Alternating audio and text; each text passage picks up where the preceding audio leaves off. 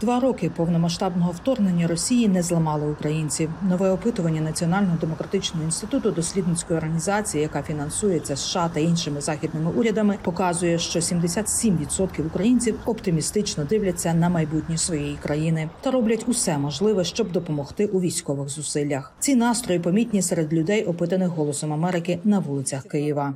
My life changed a lot. Моє життя дуже змінилося, кардинально змінилося, тому що я зараз волонтерка. У мене багато друзів в армії, і я живу у цій війні. Страху нема. Сила, яку показали українці, і те, як вони відповіли на вторгнення, були неочікуваними для багатьох, каже Євген Глібовицький, керівник інституту фронтиру політичного аналітичного центру у Києві. It's the people, it's the resilience that is in the people. Сила у людях, стійкість людей справді здивувала світ, і одна з речей, яких захід не передбачав, це те, наскільки рішучими будуть українці, наскільки вони будуть стійкими, наскільки вони будуть сильними. Ukrainians would be. Проте сьогодні, коли втрати на полі бою зростають, а нових проривів немає, українці починають дивитись на війну більш реалістично, каже Мартін Валецький, директор Національного демократичного інституту в Україні, організація, яка проводить регулярні опитування. Українці розуміють, що це буде тривала війна. У травні 2022 року більшість українців вважали, що війна триватиме до шести місяців. Зараз 43% вважають, що війна триватиме ще принаймні 12 місяців.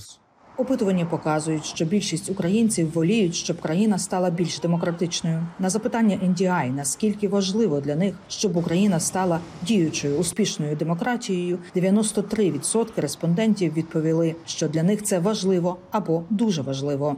Is a major challenge for the country. Корупція є серйозним викликом для України, коли ми запитуємо про ключові інституції, які мають найвищий рівень довіри. Коли йдеться про боротьбу з корупцією, на першому плані журналісти-розслідувачі, а на другому громадянське суспільство. Отже, дух революції гідності все ще живе. Українці хочуть, щоб журналісти та громадянське суспільство контролювали політичну еліту.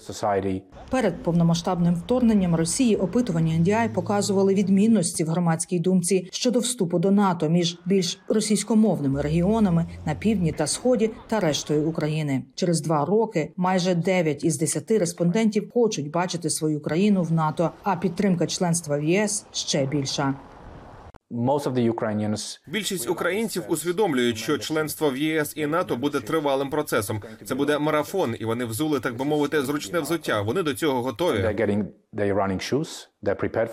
Майже 90% українців висловлюють занепокоєння через зменшення глобальної підтримки України. На думку Євгена Глібовицького, світ має усвідомити, що Україна бореться за захист цінностей, які дорогі заходу.